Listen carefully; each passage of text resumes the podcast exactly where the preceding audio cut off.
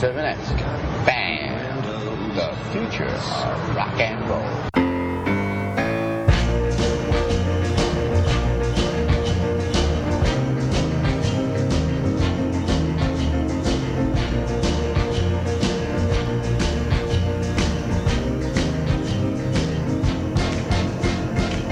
Welcome to Dong Teeny, episode 135. On today's show, Simone is now legally a magician. Stephanie shares her love of the Before Sunrise trilogy, and the micromanaging of meal enjoyment is discussed. And now, here are your hosts, Simone Turkington and Stephanie Drury. Hello, Simone. How are you, Dong? I'm Dong very well, thank you, Stephanie. How are you, Dong?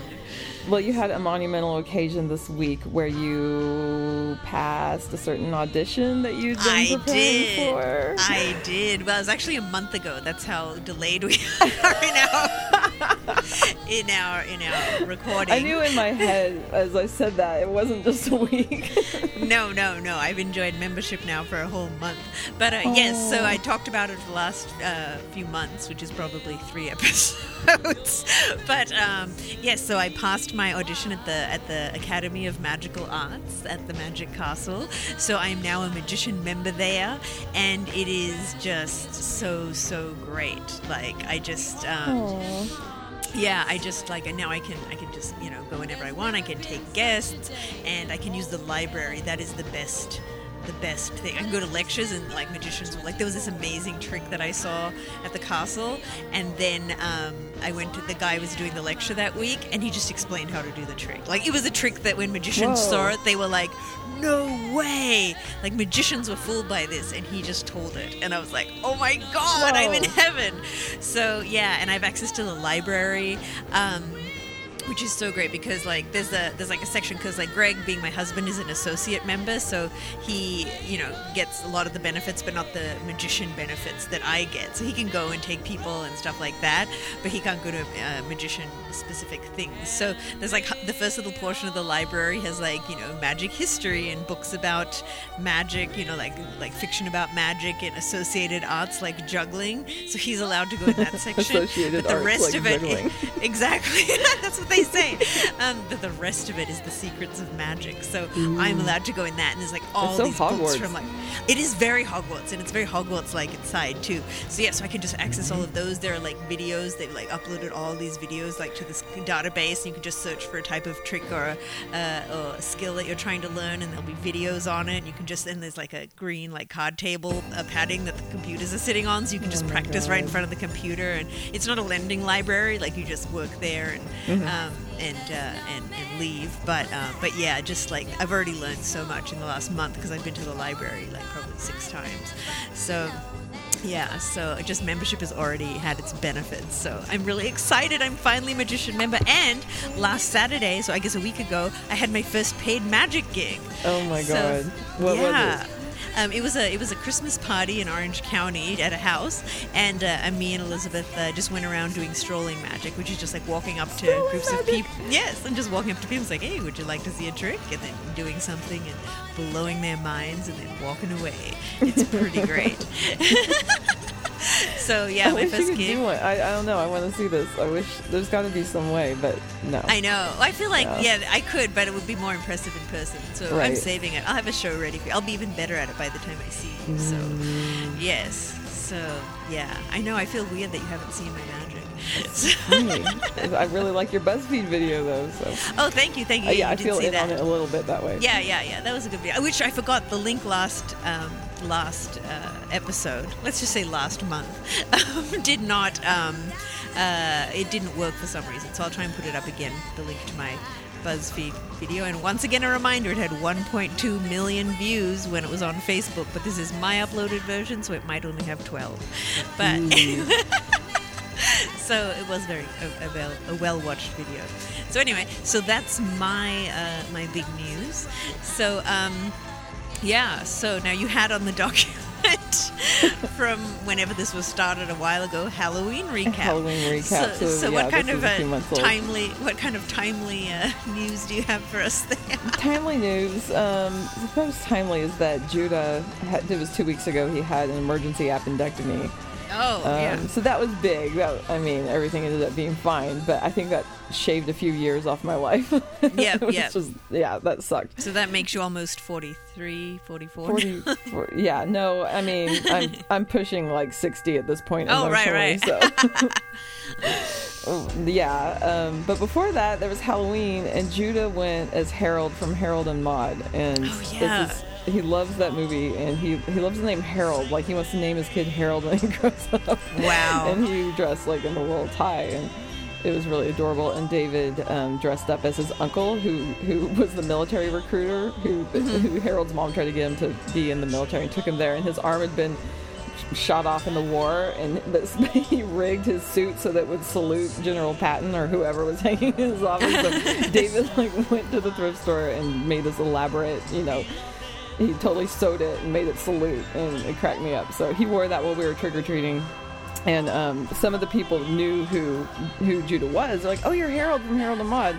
Um, I would say like three people out of all the houses we went to, but one of them Uh-huh. goes, "Is that your uncle out there?" David's standing there saluting.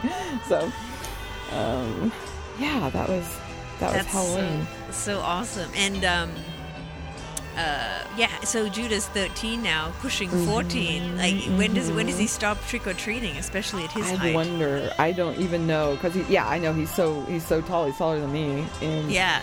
Every time. And then when he got his appendix out, they're like, that was a really long appendix. It Probably he's so tall. so I don't, I don't know. I was asking, David's like, and also he was born with a molar. he was born with a molar. That's right. He had to jump on everything. Jeez. Molars, which I now know only usually emerge uh, at after two. yeah, yeah, they do. So we didn't have to teeth that one at least. Those are the worst to tease too. Am I right, ladies? Actually, Quincy was an. Quincy was an awesome teether and didn't even give us trouble with the molars. Are you so serious? I'm Oh. serious. Yeah. No That's so amber beads for us.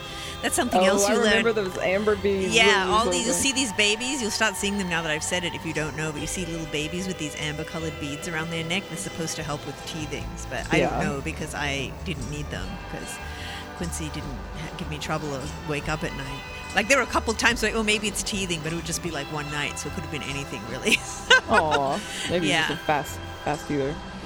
Yeah, but um, yeah. Well, speaking of Halloween, I in the last episode forgot to talk about the monumental date in October, which was October twenty first, two thousand fifteen. You mean we're in the Uh-huh. future? So um, I like afterwards, I was like, how did I not talk about that? So because it was very, very important. I don't even remember if we recorded before or after that date, but all October long, I went to like four different events um, from about the middle of October, and I put together a Marty McFly in 2015 costume. So 47 year old Marty McFly, not the 2000, 1985 Nice. one going to Yeah. 2015 with the rainbow hat and the oversized, you know, resizable jacket. Not that one, the old one with the double ties and I had a gray head wig and the double ties, which my friend Mashonda made, and uh, I looked awesome. And yeah, it was just like it was just like such an exciting day. Like I just couldn't believe it. Like when the date came, I went and watched the trilogy on the date on October twenty first, two thousand fifteen, and I just like it's like oh my god, it's here. Like I just I was really it was a big deal for me as such a Back to the Future fan. So did you um, get that into it, or uh, were you just Oh, I didn't get as into it as you did. Well, no, no, a few people did, but yeah, Yeah.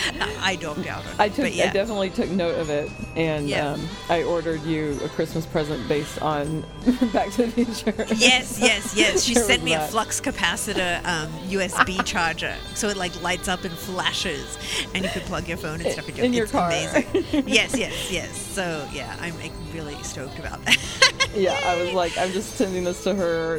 Uh, She, I don't want her to wait for Christmas Day. you have to get this to her as soon as possible. So.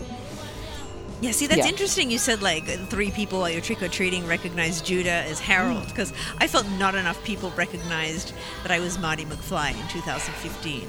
Even Bunyan was confused, and I was like, Even Bunyan what? confused. Yes, and I feel like she is my. If she was in you know, person, maybe she wouldn't have been. Maybe, yeah, but like, but she saw the double ties in the photo. You know, Huh. it's just like I felt like she's been my partner in, in all things Michael J. Fox and Back to the Future. You know, that's who I Mm-hmm. watched this stuff with. You know, and I sent her the picture, and she was like, "I'm thinking Saul, like from ba- Breaking Bad." She's like, "But he didn't have two ties." I'm like, "No," and I was like, "Oh." People are so forgetting. bummed. I know. It's like That's the what's so photograph sad. melting away. It is. It is. That's exactly what's happening. Oh my god. That was another Back to the Future reference. People. Anyway, Hopefully, So- you'll know that. on the subject of trilogies, what's Oh, the Before yeah. Sunrise trilogy? Okay, Another- have you seen any of these thing. movies uh, that No. started with Before Sunrise? When No. I it came out, the first movie came out. Richard Linklater was the director from Austin, and I went to college right outside Austin. And uh, one of my professors said, "I'm going to give you a lot of extra credit if you go see my friend's new movie." So I Uh-huh. went to go see this movie, and it's called Before Sunrise. Okay, it was Ethan Hawke and Julie Delpy, and it's about this. You know, they meet on train. They're in their 20s. He's American, she's French. They meet on train, and they have all this awesome conversation walking around Vienna all night before he has to take a train home and, Right. or to the airport. So it's just like filled with all this tension and the stuff they talk about and, and the city. Like it was, it completely captivated me. And I drove back to Austin and saw it again. I remember, and that was a big deal to go all Uh-huh. the way there and see it again. But I loved it that much. And when it came out on VHS, I bought it, you know, and I, Uh-huh. I was just in love with this movie. So, I remember when it came out. I remember seeing like trailers for it, and I was intrigued by it, but I never saw it. So I know the movie you're speaking of. Yeah, it's just the most '90s thing, you know, like his Yeah. his goatee and his floppy hair, his Hugh Yeah. Grant hair is so funny. Doesn't he still they- have that though? I feel like He- Ethan Hawke oh, just he's still really has trying to hang on to it. I'm going to get to that. I love that you noticed that because I think that's the theme. So they make a like a pact in the movie, like we are going to meet here again in six months, and um, you know he's like, I'm going to fly all the way out here. They don't have cell phones. They're not going to exchange numbers or anything like that, and so. Um, you, you the movie ends you don't know whether he went to see her or not and you're like what's going to happen? So um, the second movie is called before sunset and it takes place in paris when he's back there for a book tour for a book he wrote and she shows up at it and um, they haven't seen each other in these 10 years and so then you see them walking around paris talking about that night you find out. And is it actually you know- ten years later? yes like it is is it, actually it's made 10 chronologically years. Okay. it's for real 10 years later Right, and, so um, Richard Linklater is really good at the like the boyhood thing of like Yeah. time time elapsing. I didn't Exactly, realize he'd yeah. done this as well. anyway, go on. Yeah, no. Yeah, it totally is. And so um, then Before Midnight just came out a couple of years ago, and that was another 10 years after, or, or close, like nine or eight or something. And um, they had daughters, and their marriage is on the rocks. And they, they talk about it's just, it's insane. It's just, you know, it, it shows really honestly, I think, a full scope of relationship, like, you know, the infatuation, and then when it gets rough, and how other people factor into it, and Uh-huh. parenthood, and I was just, I, yeah, I, and, uh, my whole thing was like, Ethan Hawke, you're such a dick. Like, he, he was being like hard headed, wasn't listening to her. Like, and I, I dissected this with my therapist friends. I'm like, what did you think of that? How did you feel that? And they were using all these therapy terms, like they're really missing each other. And Right. so it, that was really, it was really interesting. I just, I love that he made it again. I didn't like how it ended, but um, Right. I, I, you're very aware the whole time of how much Ethan Hawke, his character and I think his real person, really wants to hang on to his youth, you know. And, Right. And she's more comfortable with letting it go, and that might be that she's French or um, she has a, a law career in the movie. But um, I don't know. I just really like it. I can watch those things over and over, and I have I just have a big emotional response to all of them. But Right. I That sounds very think. intriguing. I would. I think I would like to see it. And I mean, I I've seen Boyhood, which I really really liked. So I think I really trust uh, Richard Linklater as a director based on that. So.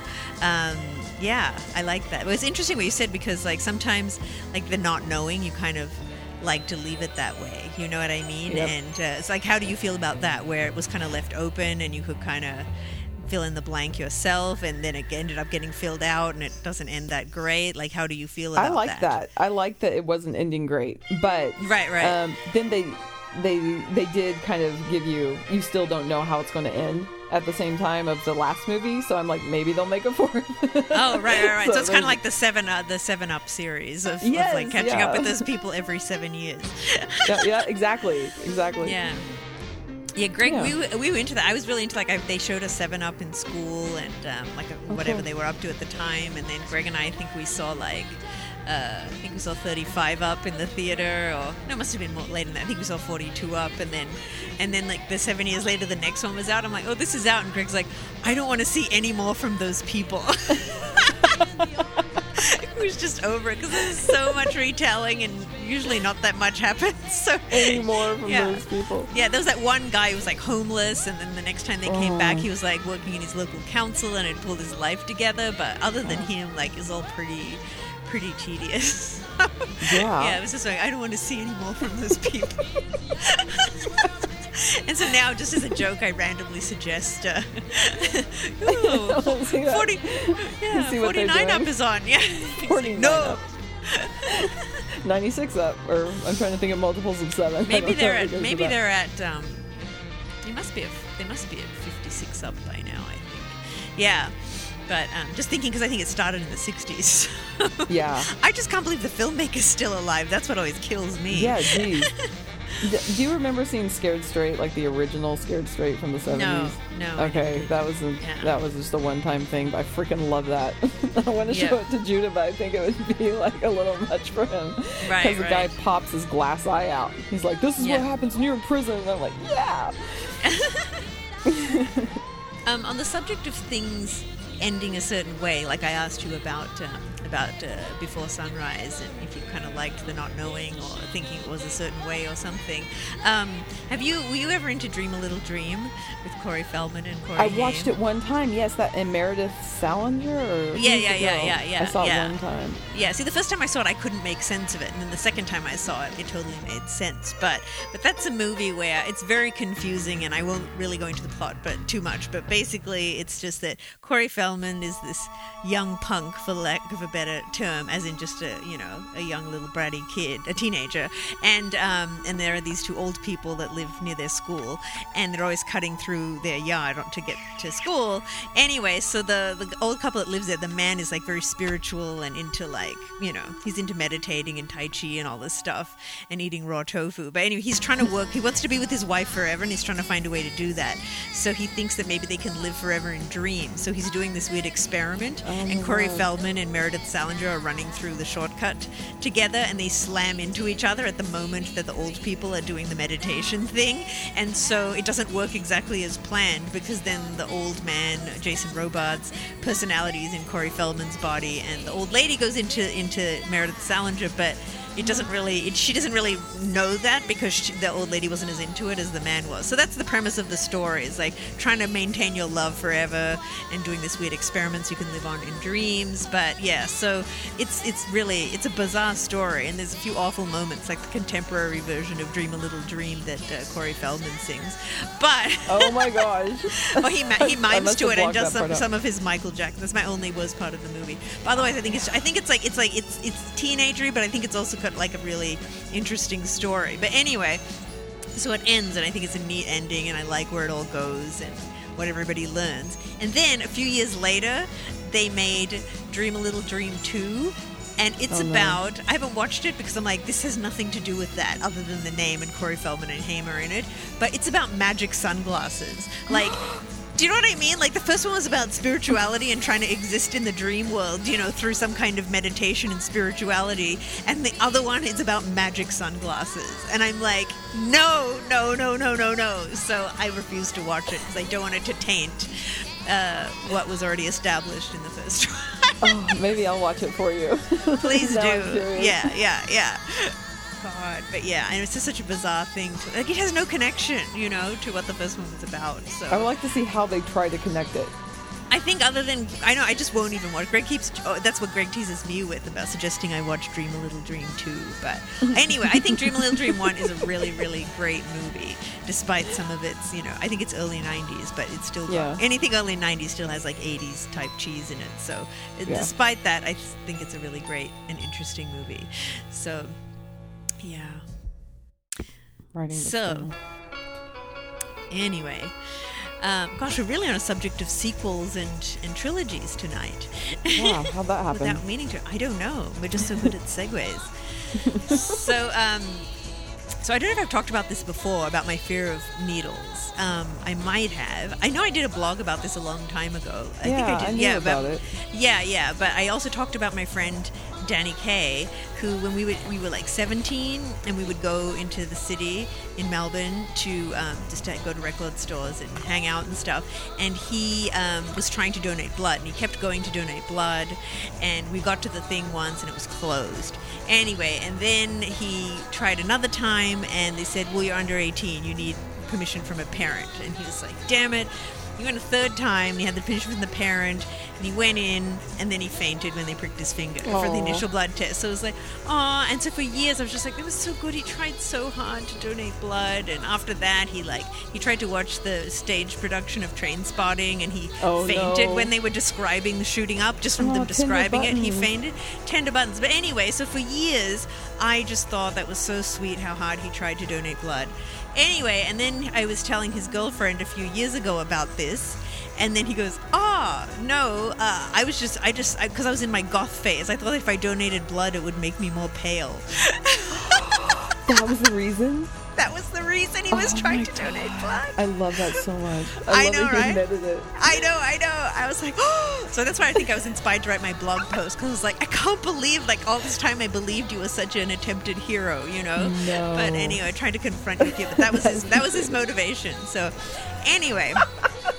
Yeah, so I don't remember if that was the first thing that inspired me to donate blood. Maybe that was the thing that inspired me. I never thought about it. But anyway, so I wanted to donate blood for a long time, and um, I've been afraid to. So I started. My sister's not afraid of needles, so I was like for years, like you got to donate, you got to donate. You love needles, and she's like, yeah, yeah. You and so love she finally, she does. She's always like, she watches it when it goes in, and I'm like, I cannot deal. Oh no, I can't do that. No, no, no. So anyway, and um, so I was like, you should, you should do it. So finally, she did it, and then she got my mom and dad to do it. So they're all donating. I think my dad might have finally stopped because he's over seventy, and I think it's not as not as easy for him to do it. But anyway, um, so they're all donating, and um, I also asked my friend's mum is, is a uh, is a blood bank nurse, and I told her, I said, look, I'm really afraid, and I've just been trying to encourage other people to do it because I can't do it, and and then I told her about how I react, like I hyperventilate, and I cry, and and she's like, oh yeah, look, no, we don't want people like you. You just take what you take up all our time, and it doesn't go anywhere. And she looked at my arms, she's like, oh, and you got crap veins anyway, and I was like, yes, Crap veins. crap veins. So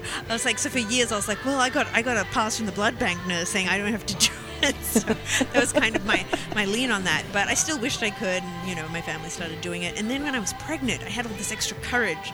So and there was a blood van, blood donation van outside my obstetrician's office one day when we went in. I was like, I feel like I could donate blood. I feel like I've got the got the guts for it. And then like they don't take pregnant. You know, you can't donate when you're pregnant. Yeah. So I was like, okay.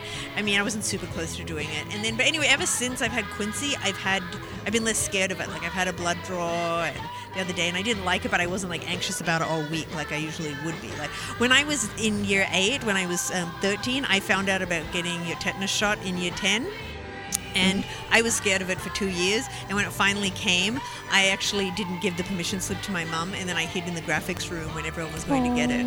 Yeah, like I was. In, that's like I was. That's how scared I was. Like I was dreading a needle for two years. So, um, but anyway, after Quincy, I was like, I feel much much braver about it, but I'm still scared. I'm still scared. And anyway, so this uh, magician at the Magic Castle had arranged this blood drive, and I was like, I.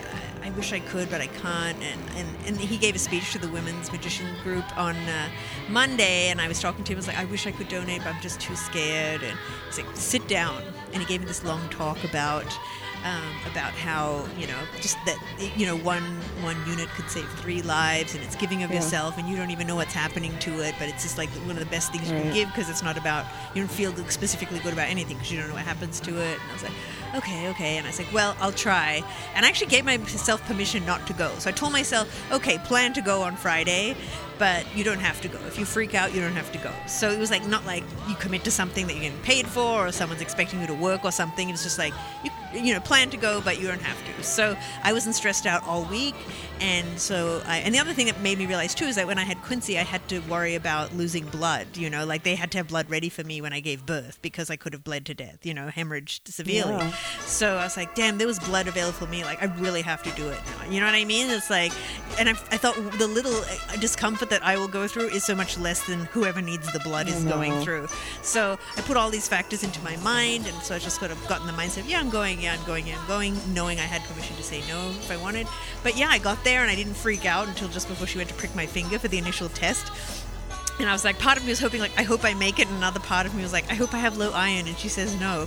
But I, I did not, uh. even as a vegetarian, I was not anemic. So, yep. So she, they, she's like, yep, you're good. And then, like, they took me through. And I'm like, oh my God. And so the magician that talked me into it, he held my hand the whole time. Yeah, it just hurt going in initially. And then I didn't even feel it at mm-hmm. all. So I just laid there. The whole thing came out in less than 10 minutes. So, yeah, it was done. And I'm really proud of myself that I overcame that. So, yeah. So that was a big accomplishment for me because yeah, I just told my little story of how far all this has gone. But um, That was yeah, a big accomplishment. Thank you. But yeah, so since I overcame that, I urge I don't I'm not going to touch anyone who does have a phobia of blood and needles, but anyone who doesn't have that phobia should totally donate because I feel like you don't have an excuse because if I overcame it and you're not afraid, you should definitely do it. And if you don't have AIDS. So And they give you cookies. and they give you cookies and juice and water. So yeah, it's really good. Have you ever donated? Yeah, we do a lot because they You have the lot. van. I mean, I, it's at the ho- I work at a hospital, and so Right, right. Yeah, they're always there. So Gosh, and how do you feel about it? I'm fine as long as I don't look at it. I'm Yeah, yeah, fine. yeah. But um, I'm always trying to put.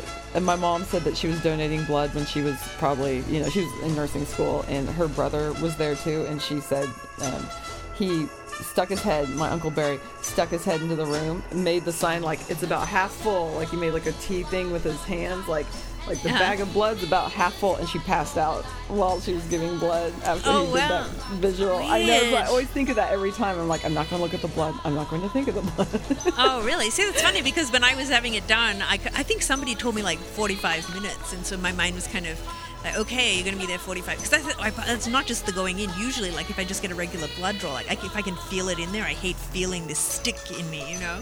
So. Yeah. Um, uh, but once it was in, I couldn't feel it at all this time. It's like, wow, well, that's amazing. So, um, so I kind of like once it was in, I was like, okay, well, this can take as long. It's okay if it takes 45 minutes, you know. And I was prepared to just deal with it for 45 minutes. But anyway, but then after it felt like about five minutes, they're like, yep, it's half full. And I was like, what? So yeah, so it's just kind of awesome after that, you know. So and I also hate the, hate the removal, but that was it's never as bad. yeah. So yeah, but yeah, so. I did it. Oh, but my friend Matt, the same one whose mother is a blood bank nurse, he's such a mm-hmm. fucker because he took my picture that I posted on Facebook of me with my bag of blood next to me after it was mm-hmm. done, and he's like, "So proud of you. Hopefully, you can get over all your phobias." And he'd photoshopped a picture of a plate with wet bread on it, soaking wet over the bag of blood. God, what a fucking asshole! Simone, if you can overcome your fear of needles, you can overcome your fear of octopuses and wet bread. But there's no benefit. If I could save a life from overeating a wet bread Wet sandwich, saves- I'd do it. But until lives, let me I- know. yeah, exactly, exactly. For me, there's no reason. There's absolutely no reason to get over this. wet bread can save lives. I'll find a way to deal with it. Congratulations! I hope you can overcome all your phobias. That's so funny. Oh, God, how many times do you think you've donated? Um, they they don't let you do it more than a certain number of times a year. I forget. Yeah, so like yeah. twelve or thirteen. I don't know, something like that. Yeah, I'm gonna try and do it four times a year. Is that normal or is that a lot? I think so. I I think that's that's really good, but I Yeah. can't remember. I think they might have different policies state to state on. Yeah. They say you're not allowed to donate for like eight until eight weeks, but I'm not Yeah, hitting exactly. it on the eight week mark every time. I But know. Um, the next blood drive at the castle is in June, so I'll, castle. I'll ho- so I, I think I'll be really impressed if I can tell Paul Green, the magician, that I donated again in between, um, in between the that and the and the uh, in the next drive. So yeah, Paul Green, the magician. yes, he's the one that talked me into it. So oh, yeah, nice. yeah, I, I just like hearing his full name and title. Yes. Okay, so have you heard about Richard Simmons officially retiring from public life? I have, and I'm a little suspicious about it. Isn't it weird? Because the way he whole first thing dropped off the weird. radar was it was just, and then they sent like the police to do a welfare check on him, and they said he was fine. And But even this comes from his um comes from a spokesperson. Like I just want him to tell us that that this is what he wants, you know? Like I think there's someone people were speculating there was like elder abuse or something going on. there's something. I, I don't know. There's something. entrance that doesn't seem to add up. But I guess maybe if he's gone into some serious depression, he doesn't even want to deal with us. Well, doesn't want to talk to people and tell us himself. Doesn't want him to be seen with his big beard and completely bald and maybe he's just gained a bunch of oh. weight. Maybe he just doesn't want to be seen. But I wish he would just call into a radio station or something and make an announcement and I just tell us how he feels. Because I'm just I'm I'm really worried. Just you know, we you've met him, I've met him. He's just such a vibrant, energetic, excited person, and that he would just sort of disappear like this with no Yeah. explanation is I mean, he's just so fragile and vulnerable. You know, yeah, he's so yeah. He is that too. sensitive and kind of raw. So it makes Yeah. me a little worried. Yeah. Gosh. I've thought about going to his house and knocking on his door and asking to see him. Have- yeah. You know where his house is? Uh, you can look it up on Celebrity House. Have you driven by it? huh? Have you driven by? I haven't, no. But I mean, they show like uh, uh, there was a video that where a tour bus, um, uh, you know, like a celebrity, you know, star tour buses um, drives by his house, and he'll, he'll like come out and wave and stuff from his house, you know. But I think so he got his foot ran, he got his foot ran run over once. It was on TMZ. What? I'm, By a I'm passing car the while he's Christmas talking. party with the tractor. Yeah, yeah, yeah, yeah, yeah. No, it was like while um, while he um, while he was talking to the people in the tour bus, and then like a car comes and runs over his foot or something like that. Yeah, Oh, Richard. Richard, I can't believe it. And listen to Jonathan when he came out. Gosh, I think it was like two years ago or a year and a half ago. He tried to work out with Richard, and they said, "Oh, he's not in." They keep, that's the thing. They always say he's not. He's not here this week, or he's not in mm. tonight. But he hasn't been there at all for like over a year. Wow. So yeah, it's really really sad. But I miss Richard, and yeah, I remember last time I, I didn't work out that day because my neck hurt. But yeah, Yeah, and he always remembered you. He did. Yeah, he noticed my hair color changing all the time. Yeah. Anyway, just realized it's weird. Like I saw him then, and then he went to Paris and spoke at uh, the flight center. Uh, uh, convention, the world, the global ball, and Bunyan was there. So Bunyan saw him live. That's right. Yeah, yeah. That and she saw Michael J. Fox. It was so crazy. Oh, Yeah. Richard. Yeah, maybe he's just too old. You know, like maybe he's he's just like I can't do this anymore. I can't keep this up. What is he? He's in his sixties, like exercising like that. Like I know. workouts Actually, he might even be 70 ass. by now. Yeah. You know? And I just wish that, like, so much of it was about, you know, loving yourself and accepting where you're at and still trying to do better. And, you know, Well, the press release said that um, Simmons will remain active in philanthropy and dedicate to helping the obese and overlooked, but from behind the scenes. Yeah, yeah. So, Because he was always like calling. He would calls. call people every day, and so he always did that anyway. He had people that he had to call and motivate. So, God. And I had this really sick thought, which was to like, you know, present myself as someone morbidly obese, so that Richard would start talking to me. Is that sick? Is that sick? I just want to talk to Richard. I just want to talk to Richard. Like What's the time. ugly duckling challenge? Oh my god. Okay, so this is a challenge I put to all of our listeners. There's the Disney version of the Ugly Duckling from I forget what year, but it's old, right? And I uh, was just finding some things, cartoons and things for Quincy to watch, and um, I like showing him vintage cartoons because I like watching them too.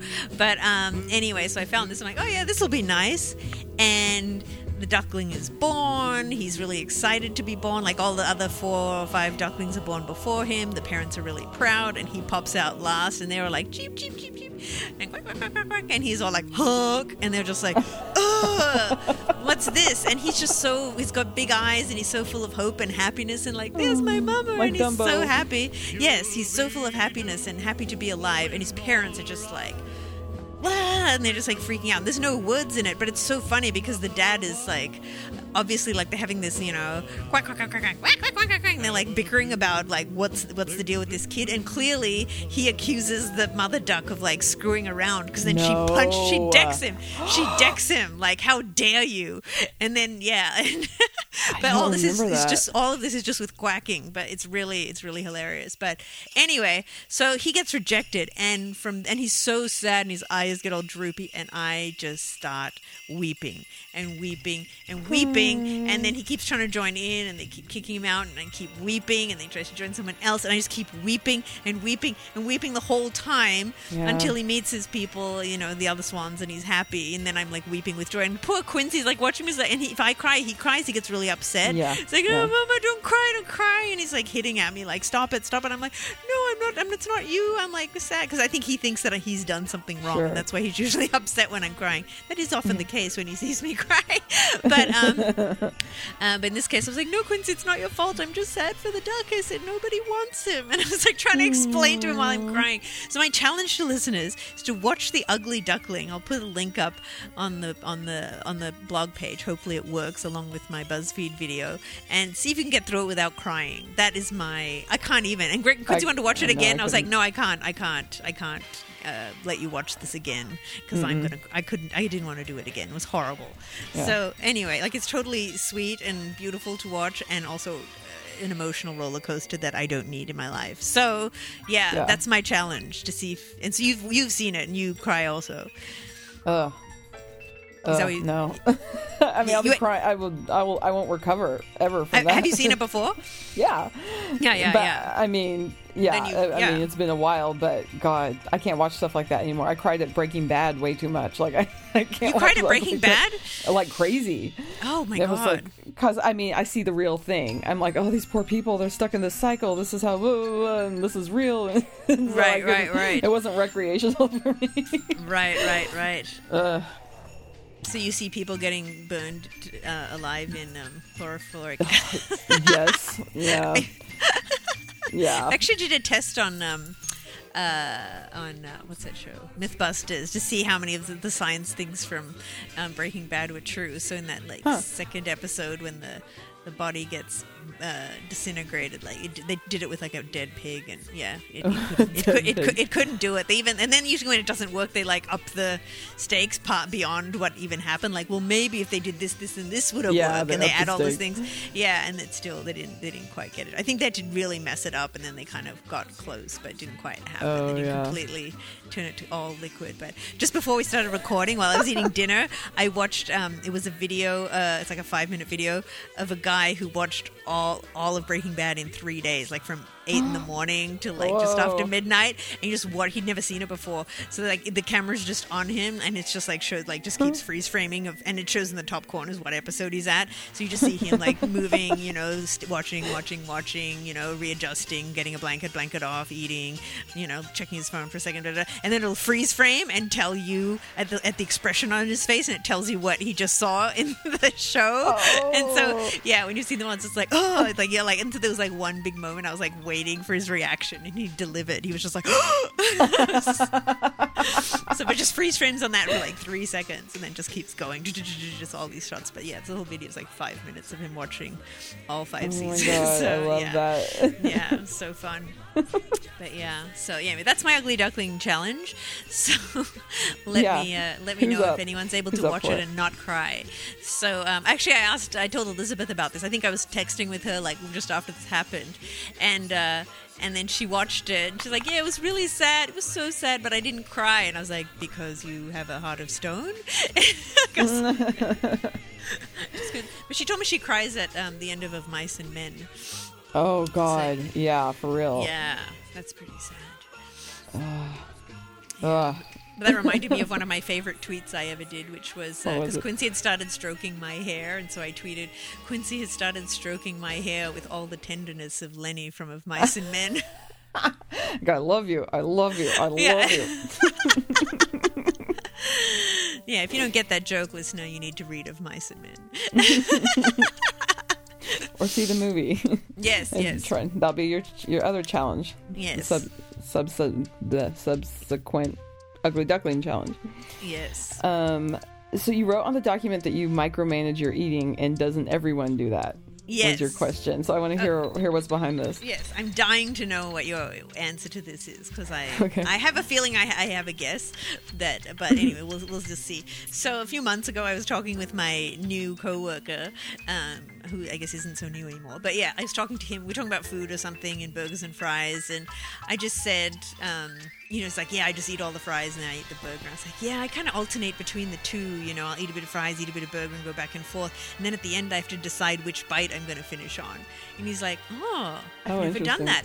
I've never thought about what bite I will finish on. And I was like, really? And I was like totally shocked about this, you know, because I always do this. And I'm just like, do I want Huh. a fried taste or I want a burger taste? So anyway, I sat with this for months. He's like, I'm going to do that next time.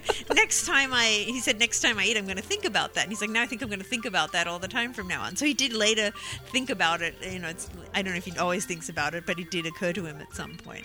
So anyway, so months Oh my go by. I don't talk about this, and then for whatever reason, I'm relaying this to Greg. Like, like, isn't it weird that he doesn't do that? And Greg's like, uh. I don't do that. And I was like, what? And I, so, so I was like, am I the only one who does this? You can't be the only one, but you're Well- probably in a minority. Or well, actually, the- maybe you're not. That's what we're I trying don't to find know. out. I think we need to put a poll up on the website Yeah. because yeah, I just don't know. So anyway, like, so I said to Greg, I'm like describing it. He's like, no, no, no, and like, so I'm like, I'll have the last bite and say I should be drinking water. Like the glass of water will be there, and say I just had the last bite. Like I will wait several minutes, like a good five ten minutes, until the flavor has left my mouth before I'll I'll um, have like just plain water. Like I would have like a drink or something, but like I want to like to, that's why I made my choice. I wanted to have this flavor in my mouth. That's why I made it the last choice. You know. Wow. And I always get bummed, like, say you take the last bite and then there's like a tiny piece of cilantro or something that I don't like gets stuck, or like a peppercorn, and I'm like, oh, this has all been tainted with peppercorn or or cilantro. So I really get sad when that happens.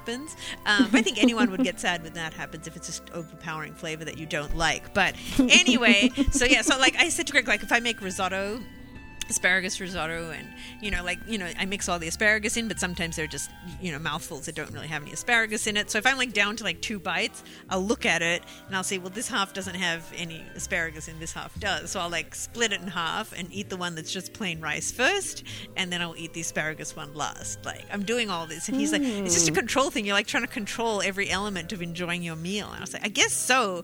So anyway i asked i asked elizabeth. She doesn't do it and she thought it was funny.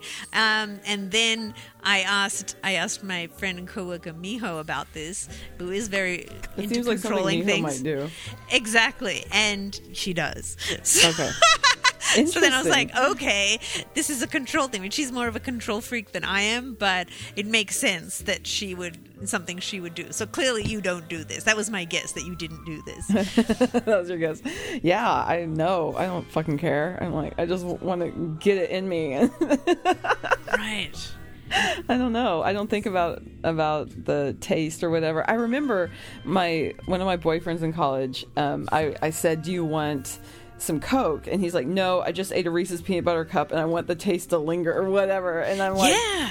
I was like, "Oh, that's an interesting concept. like, like you can Ah. do that. Like you can savor, you know." Yeah, yeah. yeah. Yeah, But I then I understand tried it. it, and I'm like, no, this isn't like having it in my mouth. This is just like reminds me it's not there anymore. So Oh, interesting. Reminds you it's not there anymore. I think I got over that pretty quick because I think I was into I don't know like feeling it in your mouth rather than just tasting. I don't know. I don't know what my thing is with that. Yeah, So we'll, yeah, we'll pay some attention over the next month, I guess, and um, and report back if you if you take any of that into account. I know with for me and chocolate though, I just don't think they mix very well. I think I've tried like when I was younger, and I'd have Coke after chocolate, and it just Oh, doesn't, no, yeah, it they doesn't, don't mix just- at all. They don't mix at all. So. Yeah. Also, the toothpaste. What about in the morning after you brush your teeth, and if you eat something, you still have toothpaste taste in your mouth? Did you I care about that? I am able to get over that. I Right. am able to not care. It used to drive me crazy, and I think like the older I've gotten, I'm like I'm just gonna let that one go because it stresses me out too much. So Yeah, I always found the worst combo of that was orange juice Orange over juice. toothpaste. And, it's yeah. such a bummer. It's like because it's just so quick, it just washes through it, doesn't taste right, and it's gone. You know, like where I feel like if you're chewing food, it really has time to kind of take it with it you know and so then subsequent bite it will it will taste better i feel but the toothpaste i have now doesn't really have a strong minty taste it's this like natural sea sea fresh i don't know it's made from something from the sea but the anyway sea. it makes my teeth really smooth and clean feeling and it doesn't have a lingering um, uh, uh, mint taste so i can eat something almost immediately Oh. and uh, and i don't What have to it? deal with that it's called sea fresh by jason Oh, Jason's okay. Yeah, yeah. So That that's my toothpaste. Not Jason, but one doesn't have fluoride. The paste doesn't have fluoride. The gel does Oh. have fluoride. So I get the gel um, Okay. because I want I want fluoride because Portland's insane for taking the fluoride out of their water. Oh so my gosh. Yeah, my friend. Um, it's chemical. like it's total- a chemical. I, well, my friend who who's here, I mean, she's completely organic and everything with her kids, and she didn't have them let them have any fluoride, and she just posted on Instagram of her five-year-old son getting cavities in every filled in every single one of his teeth. She's like, I should not have done that fluoride thing. Like, I should have let my kids have Duh. fluoride. So, Oh my god! It's I just mean, so dumb. It's like it's chemical. We are made of chemicals. We are comprised of chemicals. Like oh. so why don't you eat at McDonald's? Why don't I eat at McDonald's? Yeah, Well, because I don't eat meat. So that's why I well, would uh, well, eat like other. the fries or something. The fries are soaked in beef fat. I ate them before I knew that. So Really? yeah, yeah. I heard that they made them all vegetarian. No, no. What they did was this is what they did, right? They they used to cook them in beef, be in in lard or whatever, and then they they you know people complaining, so they um they stopped. They said, okay, now we cook it in vegetable oil, and so people started eating, and vegetarians and Hindus were eating them again, and then it turned out they were pre-soaking the fries in beef fat and then That's cooking them in vegetable oil, and they got sued and had to pay out millions. So Good. yeah, so they continue to soak their fries in beef fat. But anyway, so yeah, so that's why I don't eat McDonald's fries. I'd fucking eat them otherwise. I love them.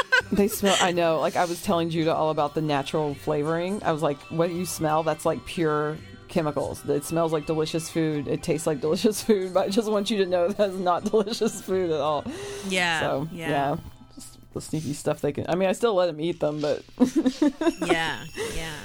Just that. Oh, I miss. Wait, I've been to some restaurants. I used to think special sauce was so amazing, but isn't it just like ketchup and, ma- it's just and ketchup and mayonnaise mixed Ma- together. Yeah, with like little pickle bits in it. Yeah, Yeah. like tartar sauce and ketchup or something. Yeah, yeah, yeah. So I should just put that on some other burger. I think I've done it before. Actually, I got special sauce, a side of special sauce, because um, Miho was sick, and I told her. I'd, I'd I'd get some lunch for her. So I um, I got McDonald's for her, and I was like, wow, I can't believe I'm in a McDonald's drive-through. And anyway, for like the first time in a, de- two, a decade.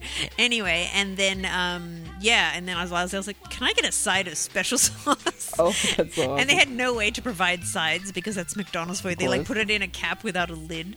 Anyway, Ah. and then um, I took it home and made a burger, but yeah, it, it wasn't quite right. Like you know, something is missing. You know, like if you make a burger, like say you you go to a place and you get a burger that you think this is great, and you try and remake it with all the ingredients. There's just something missing. I can never replicate any burger, even when I eat meat. I've never been able to replicate a burger like that I've had in a restaurant. You know, there's something Mm. Yeah, about yeah. the way they cook it on the grill and all the all the grease Oh, and everything yeah. in it. Yeah, so you can't. I don't even try them at home. Yeah, yeah. Oy. So Um, next up, I'm oh, curious yeah, yeah. about the Simone getting seconds thing. Oh, okay, yes, on the subject of food. Um, so there is a magician at the Magic Castle, um, Alan Bursky, and he uh, he was uh, roommates with Freddie Prinze, um, Freddie Mm-hmm. Prinze Jr.'s dad, when he uh, committed suicide. So he was like Oh, friends God. with him back in the day. So anyway, so he's like this, you know, uh, you know, just cantankerous, you know, man. and um, so, but he like he knows everybody, but he uh, he's kind of a jerk, but he's a good magician and he knows all this stuff, so he's kind of a good person to talk to. But he's also really, really obnoxious. So one time he said to Elizabeth, she said something about having some kind of sexy element to her act, and he's like, "Sexy." You, I can't see you as sexy, you know. So anyway, he's like he's so Thanks, fucked. So, so I was sitting next to him at, at, at the members' lunch uh, a few weeks ago, and I'd already eaten, and I cleared my plate, and then I got up, and he's like, "Where are you going?" I was like, "Uh, get some more." And he like looked at my waist and just looked up at me and shook his head. no, he didn't. he did. He did. Oh my god. Yeah, What yeah, did you yeah. do? I was just what like, did you think? I was like, yeah, I'm gonna get. It. Well, the funny thing is, like, if he had said that to me like three months earlier, I probably would have gone to the bathroom and bawled my eyes out. Mm-hmm. But luckily for him, not for me, for him, um, uh, I've just arrived at a place where I'm okay with my body. Like, it's not like model thin or anything, but I like it. I look at it in the mirror. I'm okay with it, you know. So I was just like, I don't really care if you think it's too fat, you know, or if, even if he was just joking, Good. whatever. It's like it didn't get to me at Yeah. all. Like it honestly didn't. I was like, I know I'm not Fuck skinny. I know I'm not as skinny as Elizabeth. I don't care. I just I'm fine. So it didn't bother me at all. And I really felt like you know. I hope you went and got seconds in front of him. Oh, I did. Well, I got my seconds, and because it's a buffet, I got my seconds and sat right next to him and kept eating. And I ate fucking potatoes and pasta and, Good. and croutons. So yeah, I I, I was uh, not holding back. So um, yeah, I have lost some weight in the last few months, but um, but yeah, like I've got to a place where I'm not, as I said, I'm not like totally skinny or anything, and I'd like to lose a bit more, but I'm happy where I am. So it's a nice feeling to really feel like someone can say that to you and it doesn't affect you Geez, seriously, that's the dream right yeah, there. Yeah, it honestly didn't affect me. I was like, yes. So I'm Oh. thankful to Alan Bursky for helping me know that I mean it when I say I- I'm okay with how I look. Yeah. So yeah. So even though yeah, he that was totally fucked. God. But um anyway, but and then I think the following week I had posted on the members only um, group on Facebook that I was looking for a specific effect, and he had it. He'd written a book on it. Like he spent ten years writing the book on the effect I want, and it's really complicated and hard to do. Seriously? But he wrote it, and he yeah he sold it to me for like thirty bucks, and then and then he came down and found me in the library and like explained it in greater detail. So you know what I mean? Like he's fucked, but he's also really helpful and useful. And like he gave Elizabeth all these like DVDs. He sent me a book, you know, another card book that he thought I should have. So you know, it's a mixture bag. So you gotta take Yeah. a look at the bag. It is. Aww. Um, yeah, so still on the subject of magic. Um, uh, uh, when oh yeah, it was the night of my audition actually. Um, some people were leaving and talking to Greg and our friend Rob Zabrecky, and I guess there was a Christian magicians meeting at the castle, and I didn't know Oh that this was a thing that they actually have Oh to my. congregate. So I'm like fascinated by what the Christian magicians are talking about, and Christian magicians like it kind of baffles me because I feel like I'm not just saying this, but like uh, uh, I think the majority of the, it's like scientists, you know, that the majority of the magician population are skeptics because I mean, where like you know magicians know how Mm-hmm. things that seem unbelievable and magical work. That, that's what the business is, you know, Right. like because people see these things and they think, no, I think it was real. I think it was real, you know, and magicians know that there's some some way to do it, you know. So Christian Yeah. magicians fascinate me because I'm like, you know that all this is bullshit, right? that needs to call themselves that. I'm like, uh oh. yeah, yeah, yeah. But they fascinate me because I'm like, you know, all these things that fool people are real, and then you still believe in something magical, you know? So, you know, I'm just curious as to where their line is, you know, about when real magic ends and pretend magic begins and so on, you know? Yeah. But anyway, but in, uh, I was just looking, doing some research trying to find more about Christian magicians, and I found this, uh, this article where um, I guess this British magician named Dynamo, like, levitated himself alongside a double decker bus, and, um, and so like these Christians were like freaking out about magicians and how the, it's a gateway to the occult and all this stuff. geez. And then the Christian magicians were like panicking, like, no, no, no, they're crazy and it's not like that and that's not how it works and there's an explanation for everything. And like, it was just sad that the Christian magicians were trying to defend themselves uh, against the, the other crazy Christians who uh, were accusing magic of being real. So I thought Wow. it was pretty sad. But yeah, but as I said, it's all convoluted. Like they're trying to convince other people who believe in in mm-hmm. real magic that that that their magic isn't real, but they believe in other magic. You know, like so. Yeah. I don't know what to make of it, but I would like to meet one of these Christian magicians and and learn more about it. So Yeah. what they you're brave enough, is. please report back. Yeah, it'll be hard, but to not say something wrong. Not to be like, are you serious? yeah, Are you freaking kidding? Yeah, where does this begin and end for you? The magic, you know? like, are there any eff- yeah. are there any effects that a magician has done that you think are real or a miracle? Begin and end for you. Huh? yeah.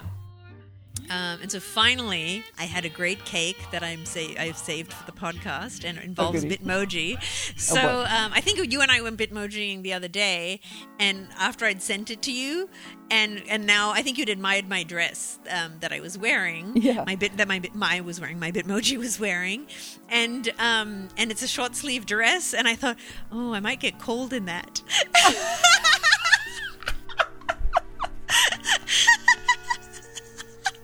I love that so much. yeah, so I was worried my Bitmoji was gonna get cold.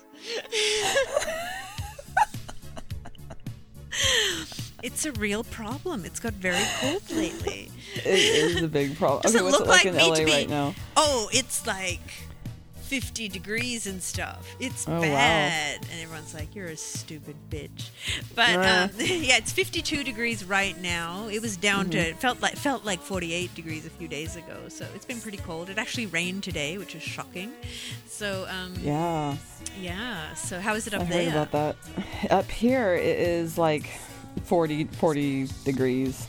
It kind of gets down to 30 if it's really clear. Uh-huh. It will get really, really cold, so it's cold enough to snow, but it won't snow because it's so clear. there are no clouds to snow on you, which is how it got so cold. So, anyway, I don't think we're going to see any snow, which is Right, the main right. benefit to cold. But Yeah. um, I don't know. I'm so used to it. I was at a party last night and we were talking about about how how hard it is when the days get really short, you know, but how we cope. We're like like I you know someone told me she's like I love the cold weather. I love like taking a hot bath when I get home and then I get under my electric blanket and I it's an excuse to drink a lot of tea and I'm like I know I kind of get that too. So, yeah.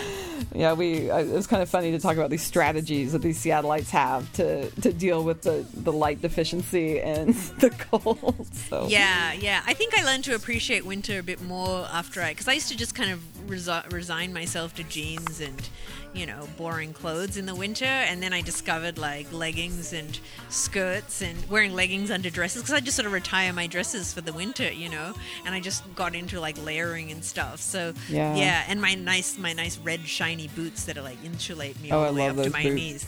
Thank you.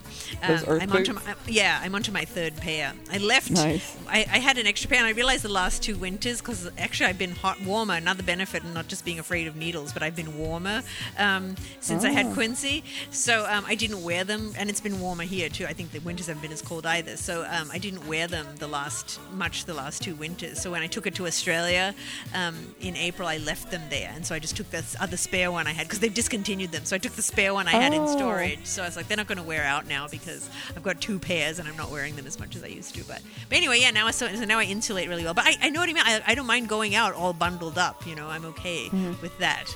So it's just waking up in the morning and the house is cold. That's when I Oh, just that's the die. worst. Yeah, I That's, definitely had I'm a like day. suicidal in the morning. Yeah, yeah, exactly. I'm like, get out of bed. I can't live in this world. I cannot live in this world. No, but there was a few days ago where it's just like it was really cold when I got up and it was gloomy. Like usually it's still sunny here even when it's cold, and I just couldn't all day. I was just like waking up, napping, lying down awake. Like I just it was like I had nothing in me, nothing to give. I was so miserable. But um, anyway, but I poked up the next day, and yeah, we actually went out in the cold and took Quincy on a Christmas light train in Griffith Park. So yeah, that kind of the, the Oh, cold the definitely best. jarred me awake. So yeah, but um, yeah, the, still the uh, the heating wars have begun in our house with me turning it on and Greg turning it off because the fucking thermostat doesn't work. So you have to manually turn it off. So it's me just turning it on, it stays on until Greg turns it off. And he would complain. I was like, just turn it off. When I'm too cold, I just turn it on. So you can just turn it off when you're too hot. when you're by the time you're too hot, I'm fine. I'm just not not too hot, so I leave it on. So yeah, that's fine. It's finally sinking in. So he just turns it off when he's had enough. Finally sinking in. Yeah, yeah. So, anyways, that's where we're at. Oh my god. Okay. So for the last thing, I wanted to play this game that Simone invented. Um, she calls it Pure Henry. And it's where you take um, a book of Henry Rollins' poetry and you either make up three things and say one real Henry poem, or you read three real Henry poems and say one fake one. Yes, And you have to pick. So which which way do you do it? I think you just pick. You make up two and have re- read a real one, so someone has Okay. to guess which one is pure Henry. Out of three, yes. So, so you have to guess which is pure Henry. So you make up Yes. two, two, two ridiculous poems, and then, Yep. and then say one real Henry Rollins Yep. poem. Okay, I was dying to play this, but then we didn't prepare. We just started recording, and we're like, oh wait, we don't know. Like Yeah, we don't have anything at the ready. But so we are just going to tease this for next time. If you want to hear us play pure Henry, that's what you're going to get. So Yeah. um, Um, oh, on that subject of Henry Rollins, when I went to uh, Festival Supreme, he did um, spoken word, and it was really funny, and and and it was great. And um, anyway, and then yeah, the next day we were at our friend's wedding and talking to a comedian that I don't think is funny at all. like everyone in the community doesn't think he's very funny. but anyway, we were so we were like, oh yeah, we're at Festival Supreme, and we saw Henry Rollins, and he's like, oh, what was he doing? I was like, oh yeah, spoken word. He's like, yeah, isn't that what they call? Uh, you know what you know comedians call you know people call, call some com, uh, people call comedy that isn't funny and i was like well there are a lot of people doing comedy that isn't that aren't funny either Oh, and then i realized i didn't mean to be i didn't as i was saying i didn't i wasn't meaning to like say it to him but i realized i was essentially saying it to someone who falls under that category so i was like oh i shouldn't have Uh-oh. said that but he doesn't know he's not funny so it doesn't matter Well, he probably makes a ton of money, so he probably he does. doesn't know he's not funny. he not does. He really does. Nice. Like too much. It's actually really, really wrong. I think we all probably know who you're talking about maybe, without saying, maybe. maybe. Well, I'll confirm off the air. Okay, goody. Okay, let's Yeah. wrap this up then. I need to hear who this is. Um, so, if you have to buy anything from Amazon, go to dongtini.com first and click through so we get a little kickback. Um, that helps us stay on the terrestrial airwaves. And if you want to call the Dong line, we really enjoy voicemail. So, um, Simone, can you remind me what our number is, please? 323 301 Dong. Dong is in Wiener. That's the stuff. And I think that's about it. So, until next time, bye, Simone. Bye, Stephanie. Bye.